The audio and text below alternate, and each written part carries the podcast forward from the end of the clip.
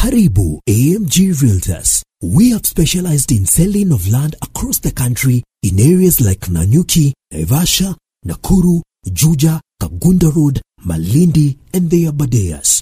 Contact us today for land investment solutions and have your title deed delivered within 60 days upon completion of payment. SMS AMG to 40299 or call us on plus 254 748 229 941.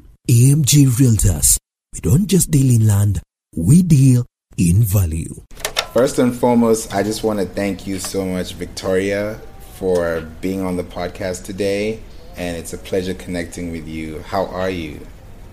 Great, thank you. And uh, thank you for having me on your show. You're most welcome. You're most welcome. You know, when I connected with you, shout out to Podmatch.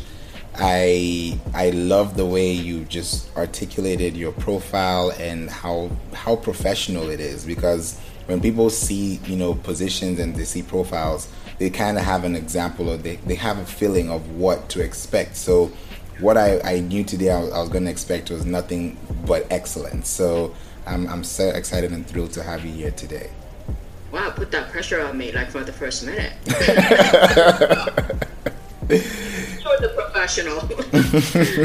yeah, thank you, thank you. Yeah, yeah, I've been doing you know like marketing and all that stuff. As you know, if you see my profile for quite some time, so you know, and being professional, you you kind of owe it to your audience, um, and to your audience as well as you know my own audience that the the professionalism and also just give you nothing but like real authentic truth about what's out there. You know, it's not all that pretty.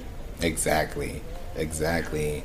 I would love to know more about you, and I know the audience would love to know more about you. So it would be great if you just give us like a, a quick expo of who you are, who Victoria is, and just let us know more about you as we dive into today's topic. Yeah, so I'm just gonna do a two-minute version of my whole life. It's most of it is really boring, um, but I grew up in South Korea. I, I'm a first-generation immigrant here, so I came here in my early teens and uh, my parents believed that uh, there were four daughters. The Korean culture is very male oriented, so four, they, he had four daughters plus one boy. The boy was the youngest one, and he felt that the girls would have much more choices in life uh, by leaving South Korea. So you know, we we lived a comfortable life. It wasn't like we were super rich or anything, but a comfortable life and came to America at a time when America was also going through a lot of civil discord, kind of like what is, it is now. You know, there was a lot of violence. It was right after the Vietnam War. So uh, in that setting, we came here with, um, and after they got here, the Korea, Korea was at that time run by a dictator. So they uh, kind of froze all our assets and we had no money. Uh, it was like, I think it was like 30 bucks when he, whatever money he had in cash, you know, after he got to LA was pretty much what we had to survive on for the first year.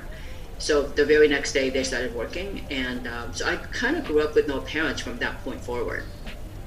And um, so when I, um, you know, they tell you the first thing, um, the first thing I was told when I came here I mean, there was a lot of things about America that, uh, which like my first impression was just so shattered because you see in the movies like this is paradise, it's the promised land, and you come here and you know we ended up seeing a lot of violence, lots of gunfights at my school because we lived in a real poor area at that time. So basically, when I grew up, um, I was told all that time the only way you're going to reach the American dream is to um, you know do well at school uh, go to a nice college, get a degree in you know some fancy college, and uh, you'll get a great job, and this is your American dream.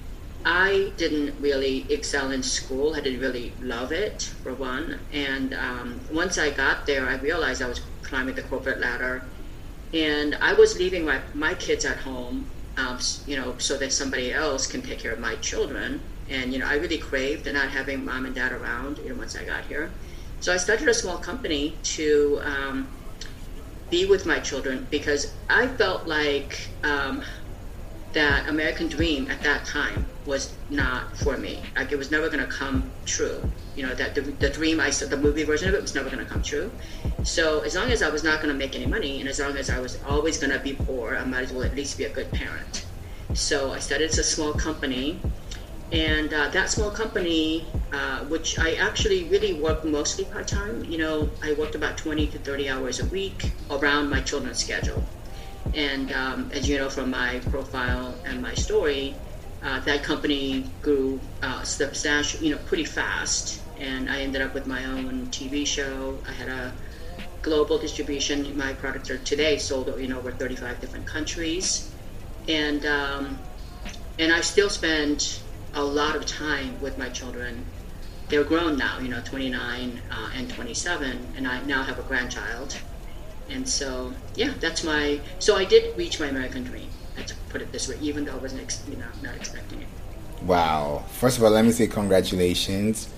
That is a huge, huge, huge achievement because it's like you you saw something from a scope that everybody was seeing, but you took like another lens and added your own vision to it.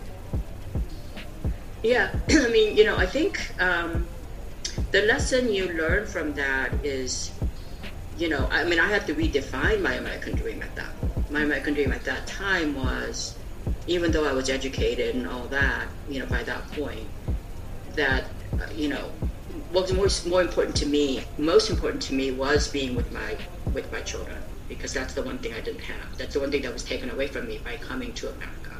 So, but you know, the other thing I want to say, flavor is that a favor is that um, you, if you put your mind to it, which is what I did, and, and I started my company with no money. You know, I everybody I knew was poor. My parents were still working, you know, two jobs each, and I wasn't going to go to my parents for a loan. Um, I was going to go to their relatives for a loan uh, because you know that's all they had. So what if I fail? Like I wouldn't be able to pay it back. Uh, and I wasn't going to borrow for my own future or my children's future at that point. So I had to start my business with no money.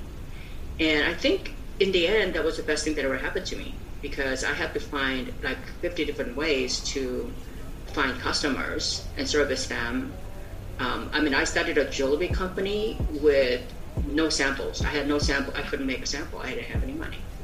So yeah. Wow. The power of power of uh, believing in yourself and doing your homework and hard work. Yeah, hundred percent. Because you know, when we think about entrepreneurs today, most of the time they think that we need to have capital to make income. We need to have investors to build a fortune. But when someone says start a business without money, they start thinking, how is that even possible? So their end point becomes their beginning point, and they can't even pass that point in the first place. So, how are, how were you able to train your mind so that you're not thinking about the money, but thinking about the future?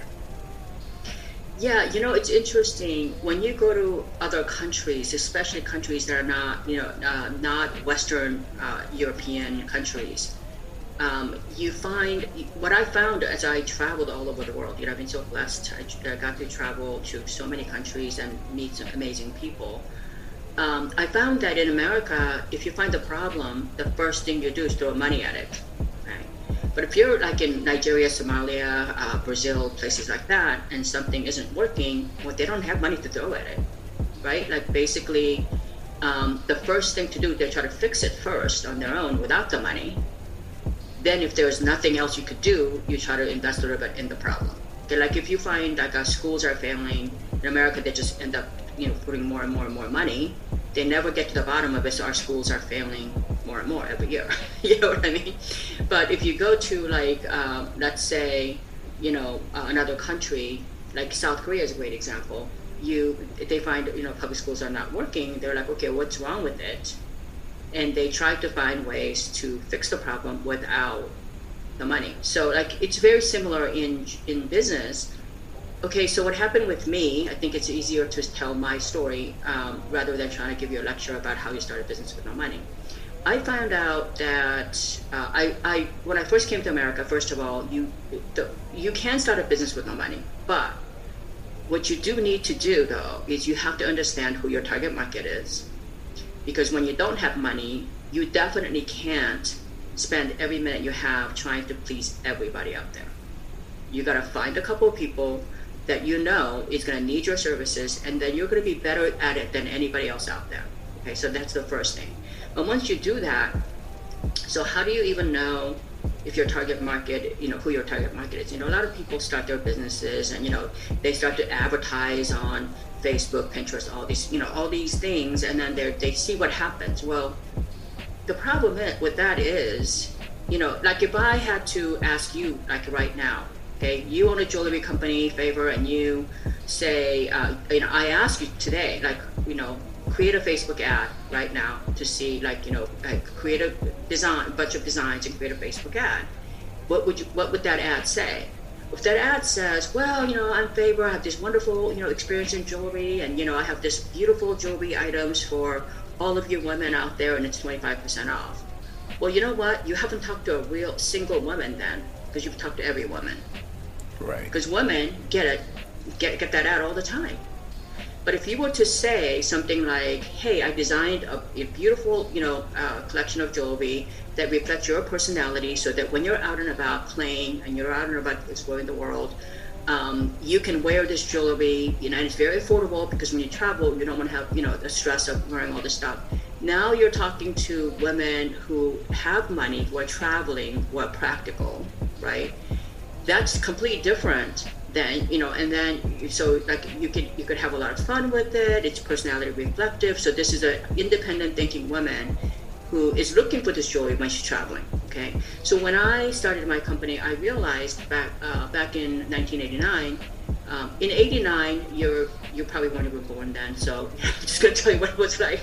In 89 women th- this was the first generation of women going to work outside the home leaving their children with nannies and so forth. Before then in america you know the guy went to work the wife stayed home.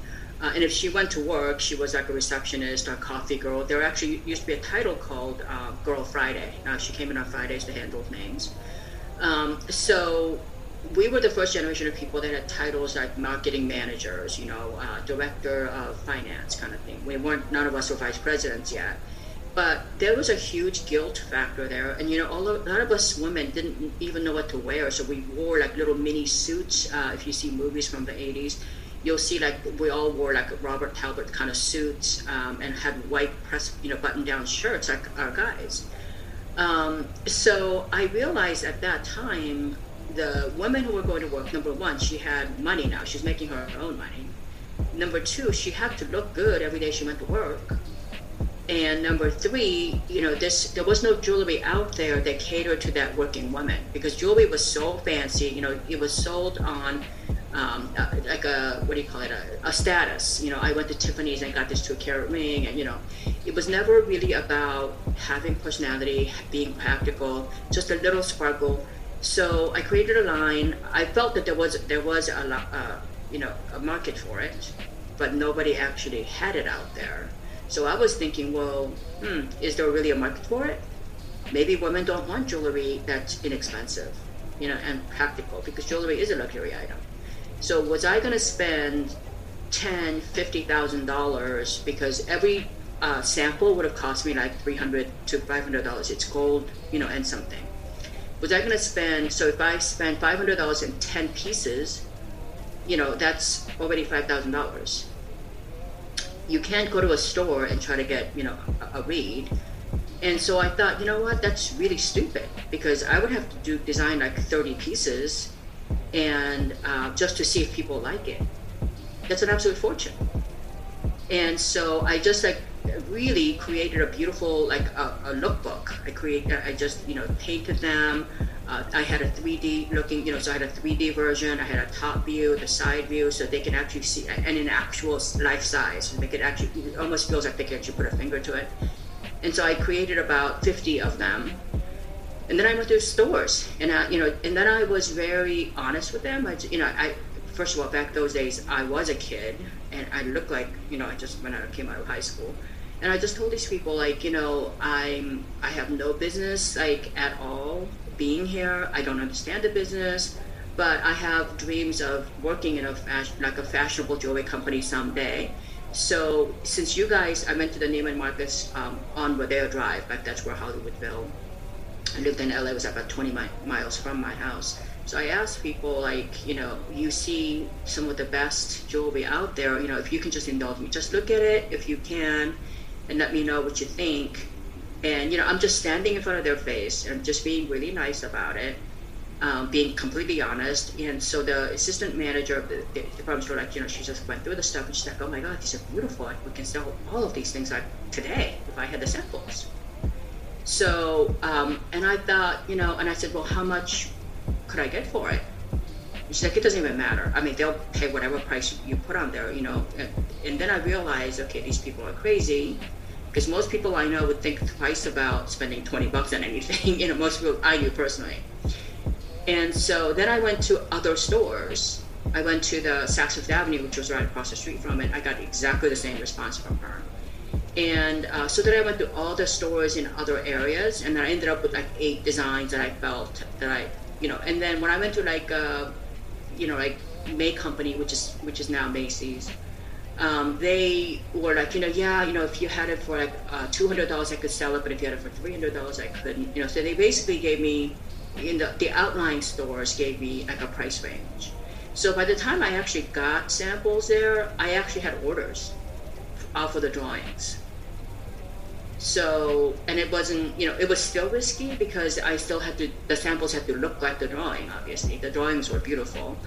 Um, and I had to depend on the manufacturers to deliver. Like sometimes they look at the, the problem I had a lot of times is that my samples were, my designs were very complex in that, you know, there was a lot of fluidity, romanticism that it wasn't like circles and triangles so just the, the, slow curves, like I didn't think about it at the time. I thought, well, you know, they see it and they can make it.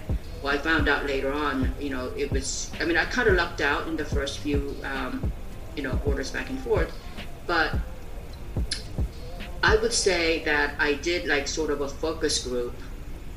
You know, I didn't know what I was doing at that time. I just did it because I didn't have any money. Um, and I didn't even really realize that that was kind of like marketing. You know, when I was talking to women, you know, I basically my, you know, I would tell people, you know, a lot of women feel guilty leaving home with their kid, you know, their their daughters for the first time. It's just like heart wrenching. So, you know, I basically said like if she wanted to wear something to differentiate herself from all the other women out there, uh, she wanted to, you know, show that she was successful and that she had she had taste and she was she was classic because you can't go there with like fancy diamonds you know to work just a little gold a little little pick me up. And she needed it like you know pretty much a lot of it because you can't wear the same thing all the time. Um, and then when you're done with it because it's high quality and it's very personality reflective that you could pass it on to it's high enough quality you could pass it on to your your daughter like you know for an heirloom piece. So it you know I didn't have any competition when I first started it. Because, you know, the other thing too is when you talk to people, you know, in your marketing, and I'm sure you know this because you do digital marketing, um, a lot of the things that people say about their company, you know, and I see this all the time with small entrepreneurs beginning for the first time. Um, a lot of entrepreneurs, when they start their company, number one, they start either making samples or their product, whether even if it's like an online course, they rarely test it. They believe this is like the best thing since sliced of bread. I guarantee you, you're gonna have to pivot like five times before you actually find the product you're gonna end up selling. Okay, you know, that's for sure. You gotta learn to pivot. Number two, a lot of times you think, oh my God, I'm, you know, if you're a digital marketing agency, I'm, I'm dealing with all these mega marketing agencies, or you invent like a new type of, you know, uh, soft drinks, and you're like, I'm dealing with Coca-Cola or whoever.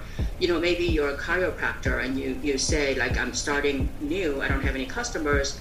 So you start to, on your website, you start to talk about yourself, your experience. You know, let's say you're doing hardwood floors. You know, there's home decor, like a home improvement, huge they'll say something like, you know, we're the fourth generation, you know, uh, you know, carpenters and blah blah blah, and you know, we've served this community for 30 years, and you know, I've done this and I've done that, you know.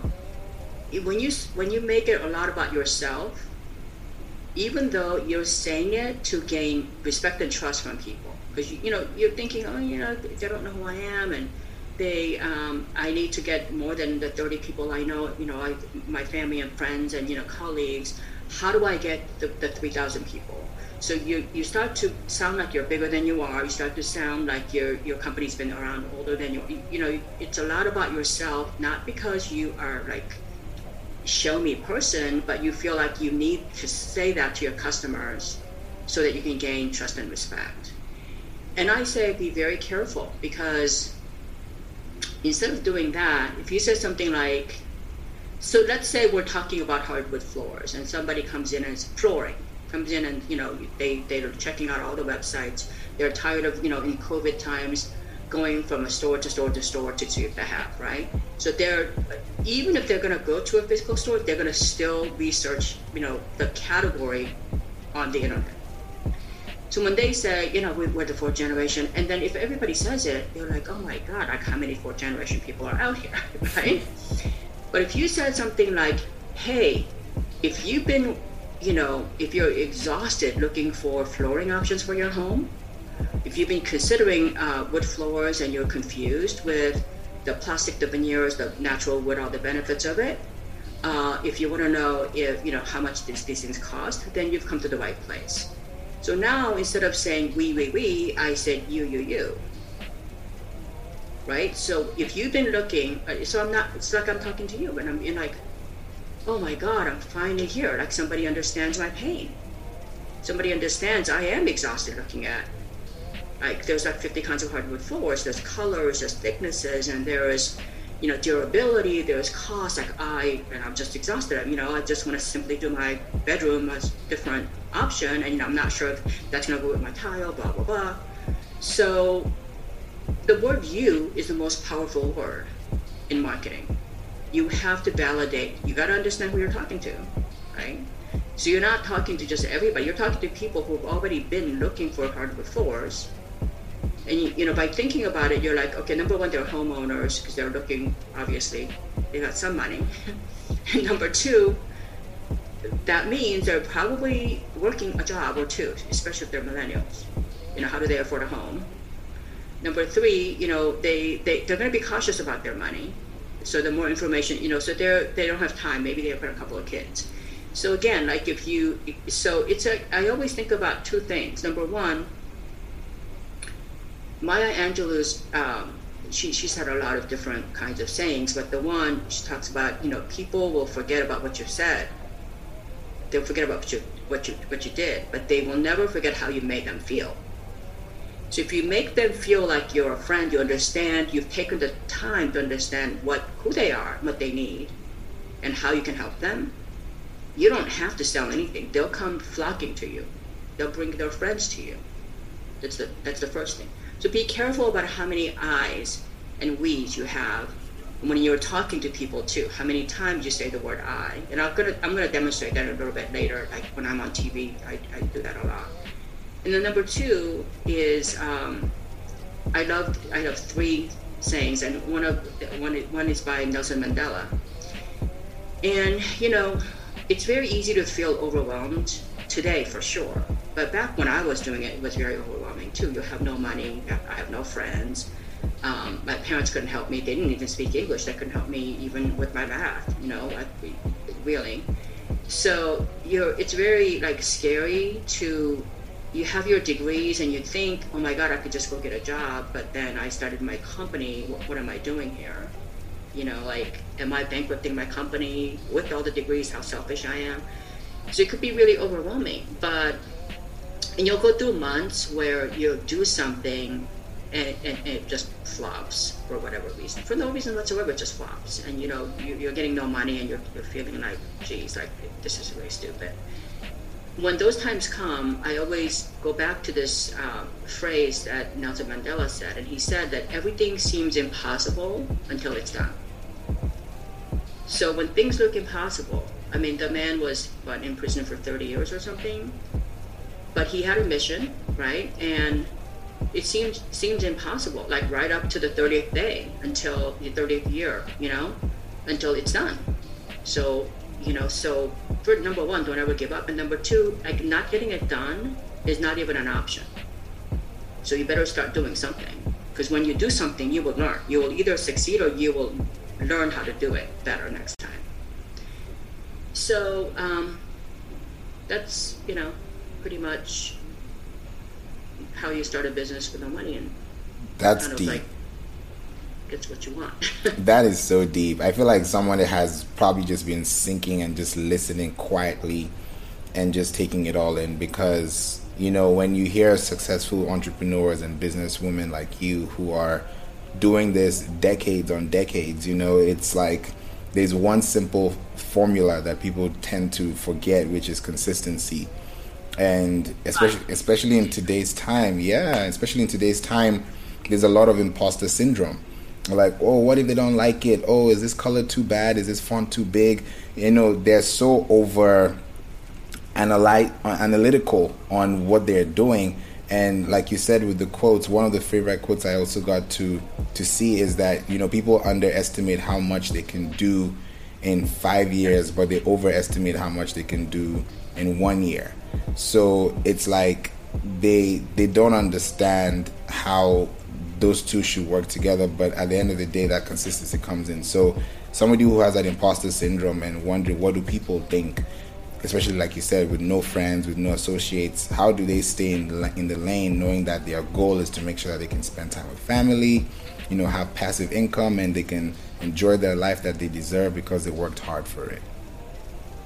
Yeah, and I think here's the other thing too, uh.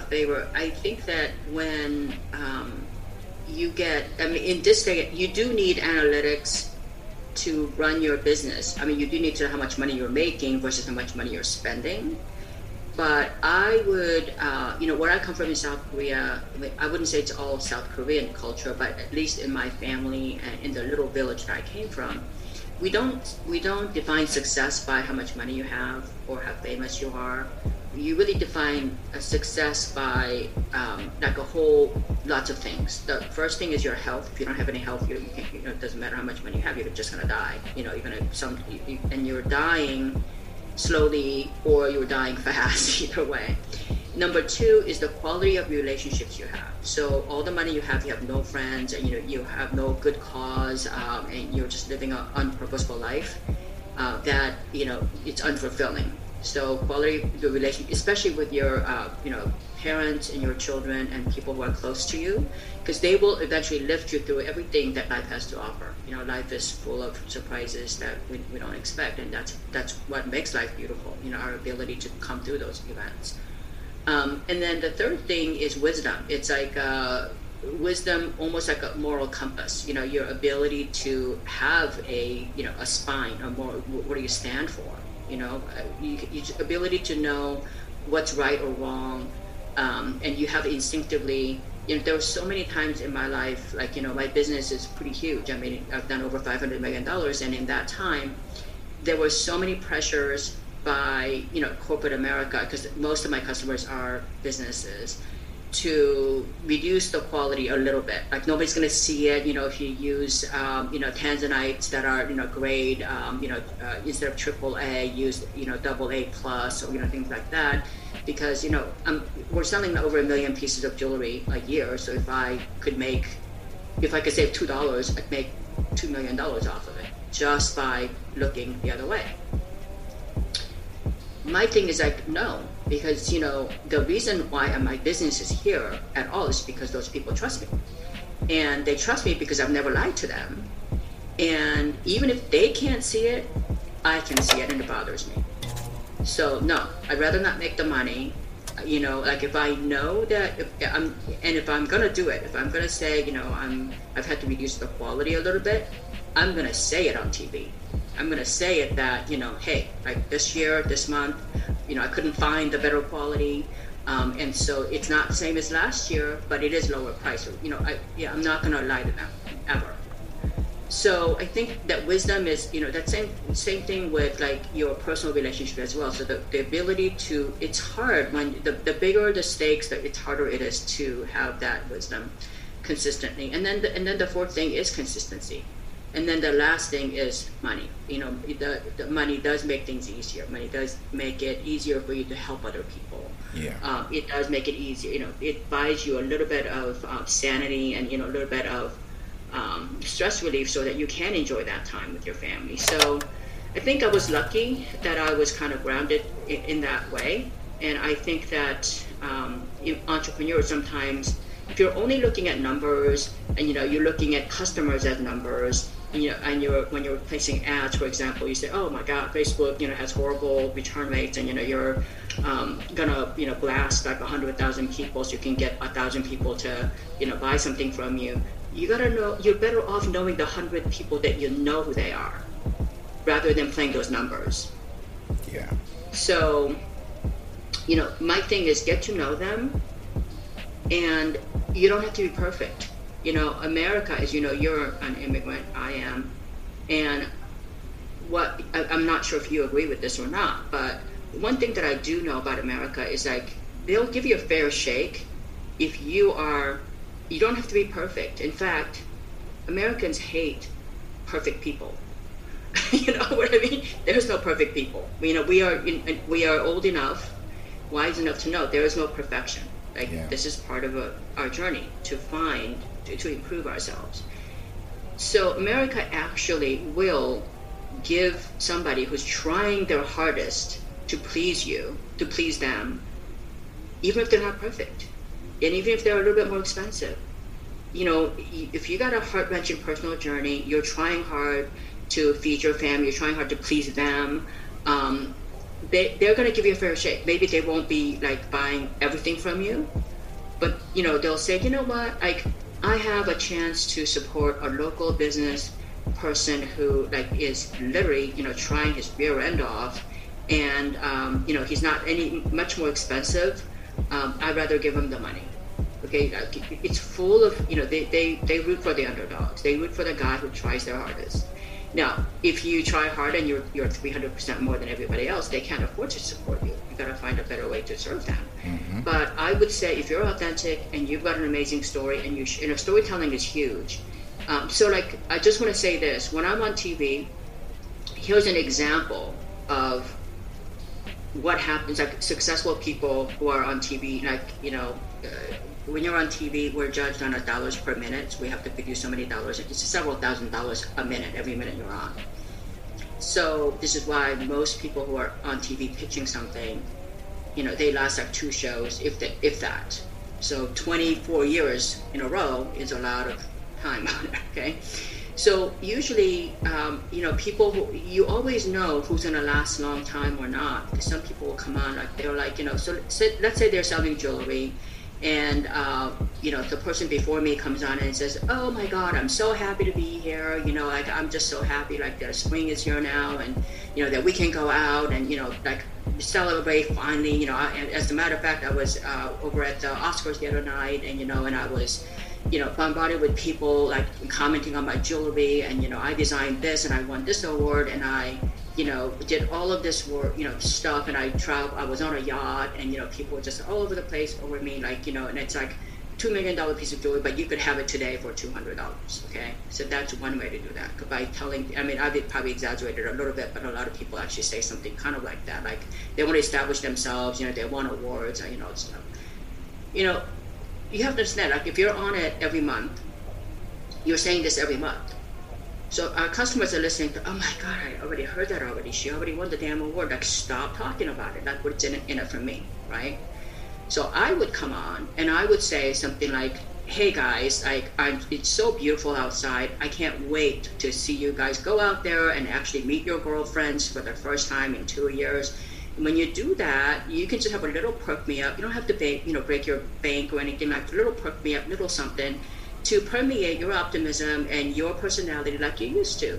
And you know what? Um, I don't, you know, I know I don't know about you, but I love nature and all these because you know, nature is still beautiful. Mother Nature is the, the you know the master artist of all time. And this entire collection was, you know, inspired by nature so that you could have it. Nature has been here a billion years before us. You could have it a billion years from now. So let me explain to you what's in here now. You know, and so this way I'm talking about you, you, you. So you know something like when you have your Thanksgiving dinner and you have your family, your friends over, you know, you don't want to be ostentatious. You want to, you don't want to be showy. By the way, they already know you. They already know that you're a savvy shopper. So have something a little, a little something that that it, that's going to memorialize that year's, you know, Thanksgiving dinner. So again, when you talk like that, you're showing the ultimate respect to that customer. The problem is a lot of times people who are on TV, like you know myself included, those of us who've been on there for a long time, you make really good money. Okay, you make really good money.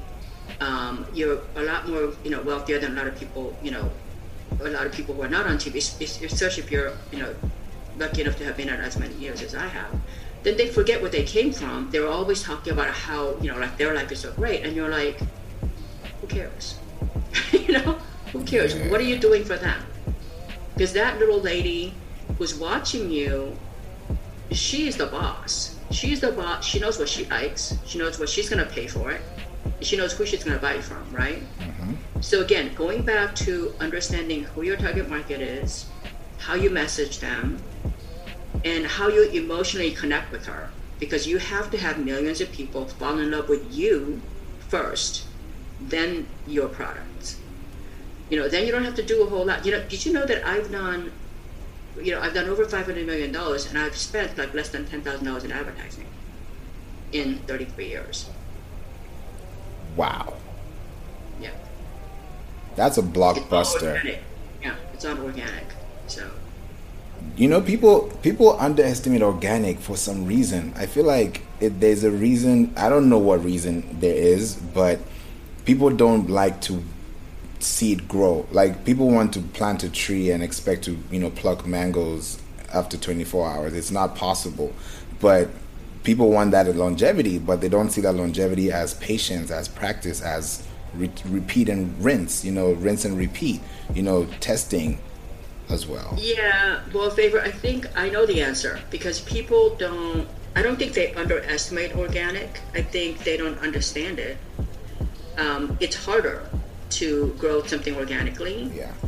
You know, they think that you know it's if you think about it, it's hard to understand.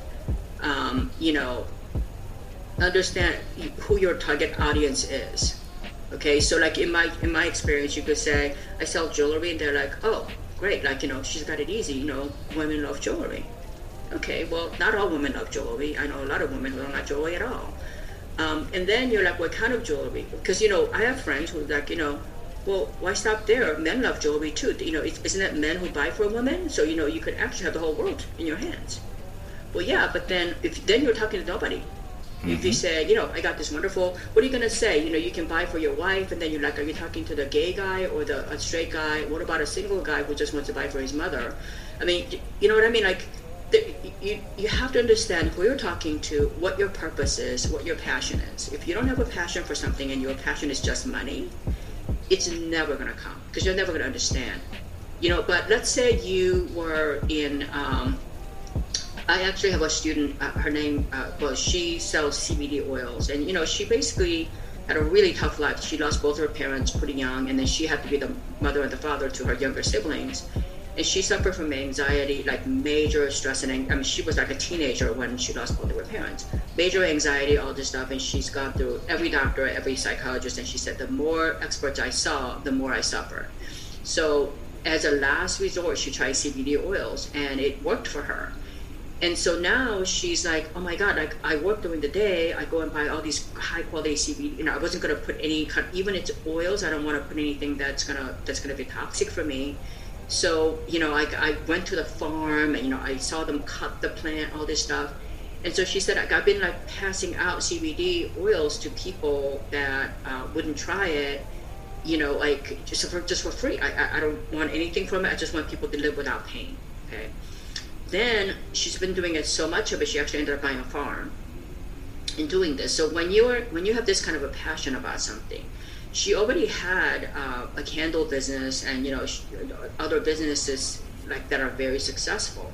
But she said this is my mission. Like this is I find out that 80% of American public actually live with some sort of emotional or physical pain. Like even when you go to the gym and you come back, you know, you're you, are you are in some kind of a pain for a little bit. So she this has been her mission and um, you know like she it's interesting because I've, I've seen her grow from nobody like literally she didn't have any customers and she said I don't want to use my candle customers. Like I don't want to use my customers from the candle because they're different people. Like they're younger people. They want to have uh, you know romantic dinners and you know things like that. They're they're completely different profile. So she said, I just want to I just want to see like I want to have people who are suffering from pain just have a place to talk to each other. Okay. She created a, a, a community of people just so that they could just get on a Zoom, talk to each other about you know, like arthritis pain or whatever pain that they have. Like it could be emotional pain. Do you know she built a, a, a community of 100,000 people? You know mm. why? No advertising. She did it twice a week. And what happened was the first time she said nobody showed up. Second time she had like two people show up. Third time she had like four people show up and she said, you know, and then like fifth time she had nobody show up, but she was consistent in doing this because she believed that there was people out there, you know. And um, she said, you know, if somebody nobody showed up, I ate my sandwich. You know, I still had the Zoom on for like three hours. You know, and did my thing because I promised them that I was going to be there. You know, if so, if one person showed up, I was going to still be there.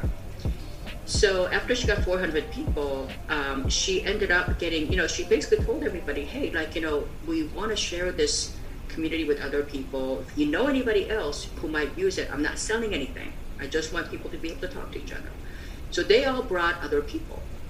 So once she got to 4,000 people, you know, all of a sudden, like, you know, she, has got this huge community of people. Um, and, you know, now she's got a very healthy business. But from 400, like 40, the first 40 or so, she said it took her like six months but from there to the next 400 was like three months, and from there to like the 4,000 was like two months. So she said from there to 10,000 was like two weeks. Now those people, you can't chase them. They're like, you know, if I don't hold those community events, like they'll show up at my door because they me, you know. so uh, the organ- I mean, she can now sell. She won't sell her list to anybody. You know, she she's very protective of her, her you know clients, but you know, she's got a very, very healthy CBD business. Um, and so, you know, I'm actually going to help her uh, now to take it to the next level, like to the eight figures now.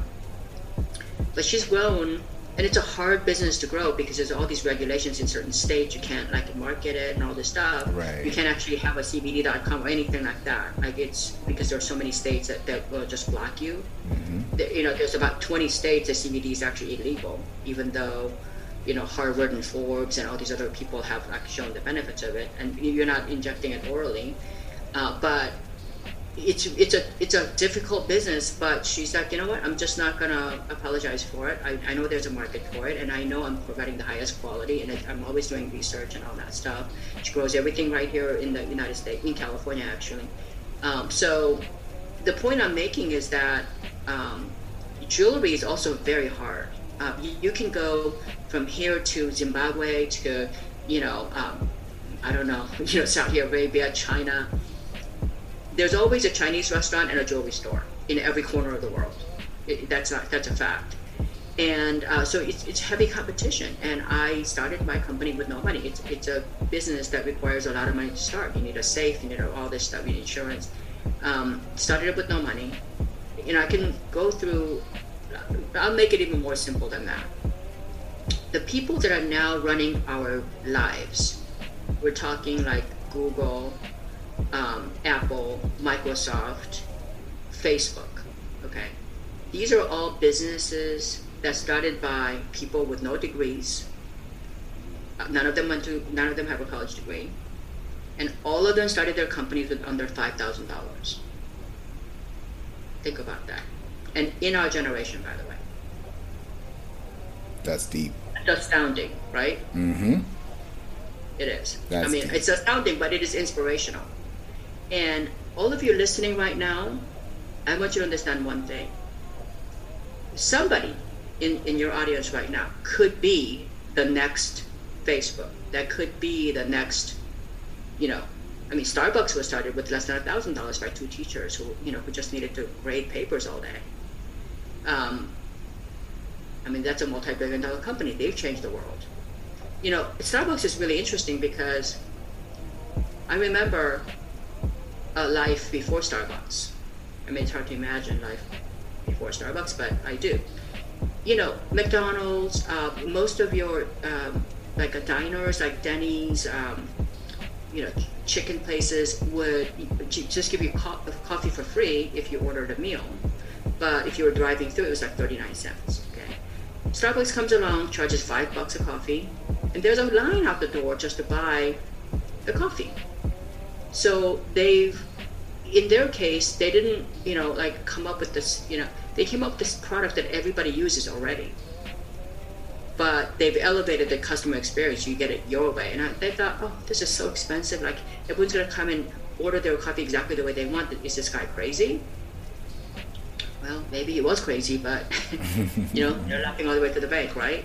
That's the power of understanding your customer, you know, Yeah. understanding what they need. You know, if they were just to buy it for 39 cents, they weren't to come there. You know, they understood who their customers were. So, That's deep. I, I feel like this episode has really opened a lot of eyes, doors, and ears. Because now, just listening to you, it's it's like they're wondering, okay, so what have I been doing all my whole life? like, what what has been going? What is the missing link? And I feel like listening to this is going to open up those doors.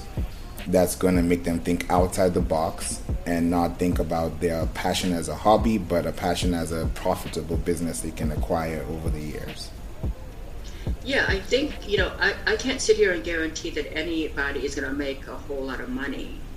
But if you try, you know, your best at try to understand who you're serving, because if you serve other people, they will come, they'll find you, they'll bring, they'll drag in 10 people. Yeah. you know the last time you bought anything that you like if you went to a movie and you thought it was going to be a dog but you went there anyway because everybody made you go and you're like oh you know i'm just going to go bring my paperwork with me and i'm going to go there just to make everybody happy and you go wow that was a great movie and it was only you know five bucks and i go what the heck happened. You sell t- you tell 10 people. Go oh my god like it was great. Uh, or sometimes like you'll go you know you might be on a trip somewhere and I, this happened to me when I was in Asheville, North Carolina. I um, I ended up in Atlanta, and I had a customer, and um, the it was raining, and they canceled my flight. So they canceled my flight, and I was like, okay, I needed to come back. I need. I, it was like a one day trip, and I, you know I, they canceled it. So I went to the car, and I started driving, and um, and it was like a five six hour drive. I went through a High Point, North Carolina, all these different places, and I ended up in Asheville for the night. And it was interesting because I told my husband I had not been there, and he said, you know, where are you going? I said, I have no idea, but I'm like right now, my hotel is in Asheville, North Carolina. And I said, I have no idea what this place is going to look like, or if they're going to have anything to eat, you know, like because I'm pretty picky about what I eat. Um, and I said, um, you know, I'm not sure. I'm not looking forward to it at all. But I've gotta tell you, like, I gotta sleep somewhere. I, you know, it's hard for me to drive, you know, in this thundering rain. End up in Asheville. Didn't even bother like looking around. It was pitch black. I got into the hotel, went to sleep. The next morning, I had to drive out. It was the most beautiful place I'd ever seen, and I've traveled a lot of places. I mean, all the streets were cobblestone. It was almost like uh, like I woke up in the middle of a Disneyland, like a page. You know, people were so nice, um, and I was. I said to my husband, you know what? I don't think when we retire, we're coming here. Like it's, he's like, you're like a major psycho. Like yesterday you were great, you know, that this morning you're like, we're retiring. You're like, what, what happened to you? um, what did you eat for breakfast? Because I think myself spiking, you know. But it was beautiful, and to this day, I tell everybody I meet who's going anywhere near there, you know, you gotta stop in Asheville. It is literally like Geneva. Um, it's gorgeous. It's right here in America. You know, I tell everybody. So it's like you know, whenever in your business, if you uh, completely far exceed um, their expectations, and they feel like they got great value, they will tell 10 people. They're so proud of discovering this new thing that, you know, this is how companies grow organically. Yeah. So I just want all of you, I don't want you to be discouraged. I, I know that um, whenever I speak, you know, I get asked to speak a lot. And when I do, a lot of people have said that my story is inspiring, that I'm an encouraging speaker, you know, things like that. I don't want to be inspiring. I don't want to be encouraging. I want because inspiring people, encouraging people, they don't end up in action. Okay, only actions will end up in results. You know, it's like when you walk when you walk by a homeless person, you know, somebody who's sitting there in the cold and you know they've got no clothes and you know how could you not feel bad? You feel horrible you know it stays with you for like you know stay like you, you're walking to a nice restaurant you see people it stays with you. But if you if you feel bad and you talk to you know whoever you're walking with oh my god that's horrible. Did you see that guy? You know like i wonder what happened. You talk to him all the time. You go to dinner and you say how blessed we are all this stuff. You haven't changed anything for that guy right right I haven't changed anything so me encouraging everybody i haven't changed anything so what i would like you to do is do right now today starting today do at least one thing that you could do to help yourself. And that could just be just setting a goal that's realistic. That could be, you know, I'm all about the next measurable action every single day. You know, when I first came here and I thought, oh, okay, American Dream is completely out of my reach. It's never ever going to come. Honestly, like it's never going to come. Period. So, but I could somehow, maybe I won't reach the American Dream, but I could do something. I don't have to live miserably I could do something to help myself today. And for me, that thing was to learn to speak English. So you know, I I, I had my dad like, get me a like an English to English dictionary, and it was like five dollars or something. And you know, he would circle all these words like randomly, all the way from A to Z. Um, things like words that were less than five letters, mm-hmm. so that I you know because I was a young kid and he, you know that was my homework. So every day, I you know I figured without speaking English, I, am never gonna have any friends because I can't communicate with them. I had to draw like things like, like toilets out so I could tell people I could go to the toilet or something. So I had to learn. So every day, so like when I started my company, you know, my goal was to spend time at home with my kids, and um, so I thought, you know, what can I do to improve my life? I started my company, and then the other thing I forgot to tell you is that so after I started I was like, okay, it's completely unrealistic to work for 20, 20 hours a week in my own business. Because like if I call a bunch of stores at, from 9 to noon, Monday, Wednesday, Friday, for example, and they call me back at 3 o'clock, what am I going to do? Not answer the phone? I'm going to answer the phone. And then in those days, we didn't have cell phones. So I'm like, then you can't go outside the home because if, what if the phone rings? So I'm actually like tied to to inside the thing. So, you know, I thought, okay, you know, I need to find a better way to organize my time here. So what what should I do? So, you know, basically when I got up at 5.30, 6 o'clock in the morning, coming from an immigrant family, you know what time it is back home. Like, like whenever I talk to my aunt, uh, my dad used to allow us to talk to my aunt like one day, like 10 minutes a month and he would look at the, the cheapest uh, phone rates back, back those days. So I thought, you know what, like it's got to be like daytime sometime, like you know noontime or so somewhere around the world. Yeah. And so 6 a.m. California time was like noontime in London. And in fact, uh, it's noontime in 53 countries around Europe. So you know, like 11 to 2 p.m. depending on which time zone. So I started like faxing them right, right about you know, faxes. They didn't answer the phone. I found out they would actually look at what came through the fax machine. Mm-hmm. So you know, they, and, and faxes were cheaper. It went in like six seconds. It was down. So I actually ended up opening Harrods, London, Galeries, Lafayette, all these stores. Um, so I had a global business because I worked from 6 a.m. to 8 o'clock every morning because um, that was like midday for them. And then drop my kids off, you know, started working from 10, 10 a.m. again, like, you know, dropped them off, came back, I had a little breakfast.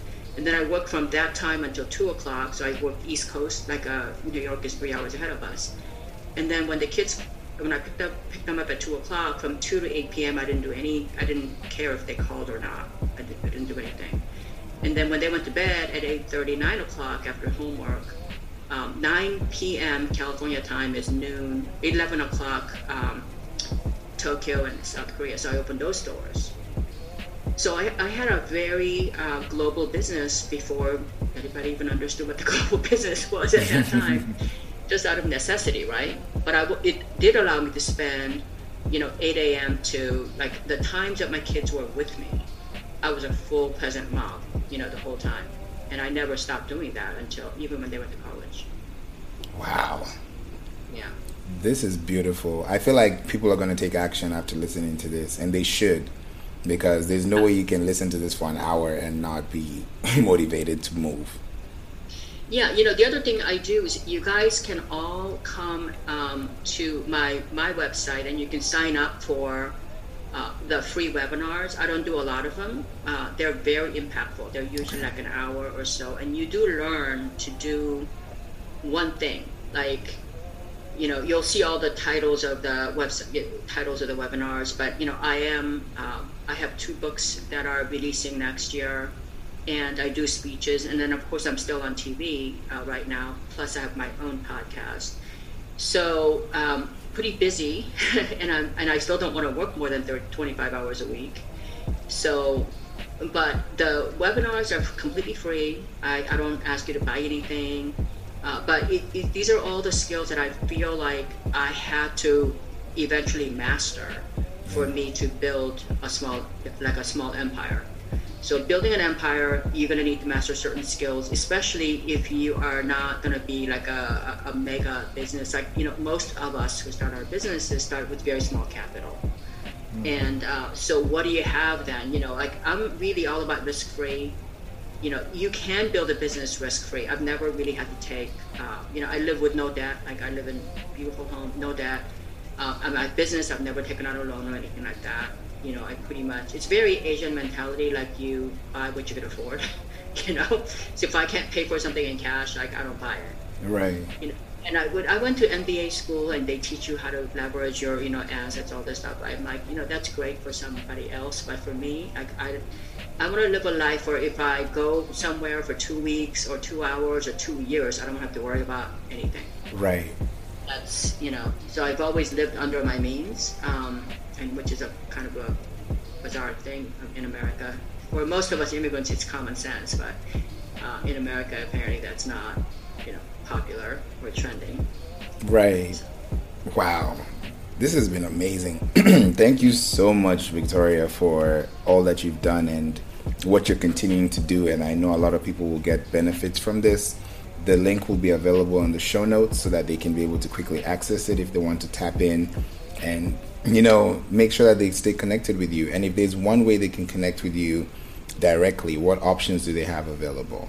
Yeah, just go to victoriawieck.com. So it's Victoria W I E C K.com, and uh, you'll see, you'll get to see my books, my uh, web, free webinars, and uh, my TV appearances, and uh, I, you know what? I love people. I love people. And you know i love like anybody and everybody uh, you know one of the things that i'm really known for is my curiosity. You know i love cultures. Like if all you want to do is talk about food or something it's fine. Like i i love that you know? I, I crave that actually you know not being able to travel and getting to know people. But you know i just love to connect with you guys and you know just come on over and you know you'll meet some amazing people as well. And um, but again, thank you so much for inviting me to you know share my story, and um, I think you're doing amazing work enlightening your audience about you know all the different uh, ways people have succeeded. Thank you so much. I appreciate it. The pleasure is all mine, and I definitely look forward to bringing you back here so you can let people know more. And definitely, I'm sure they're going to reach out to you as well. Thank you. You're welcome. Thank you so much, Victoria. Till we meet again.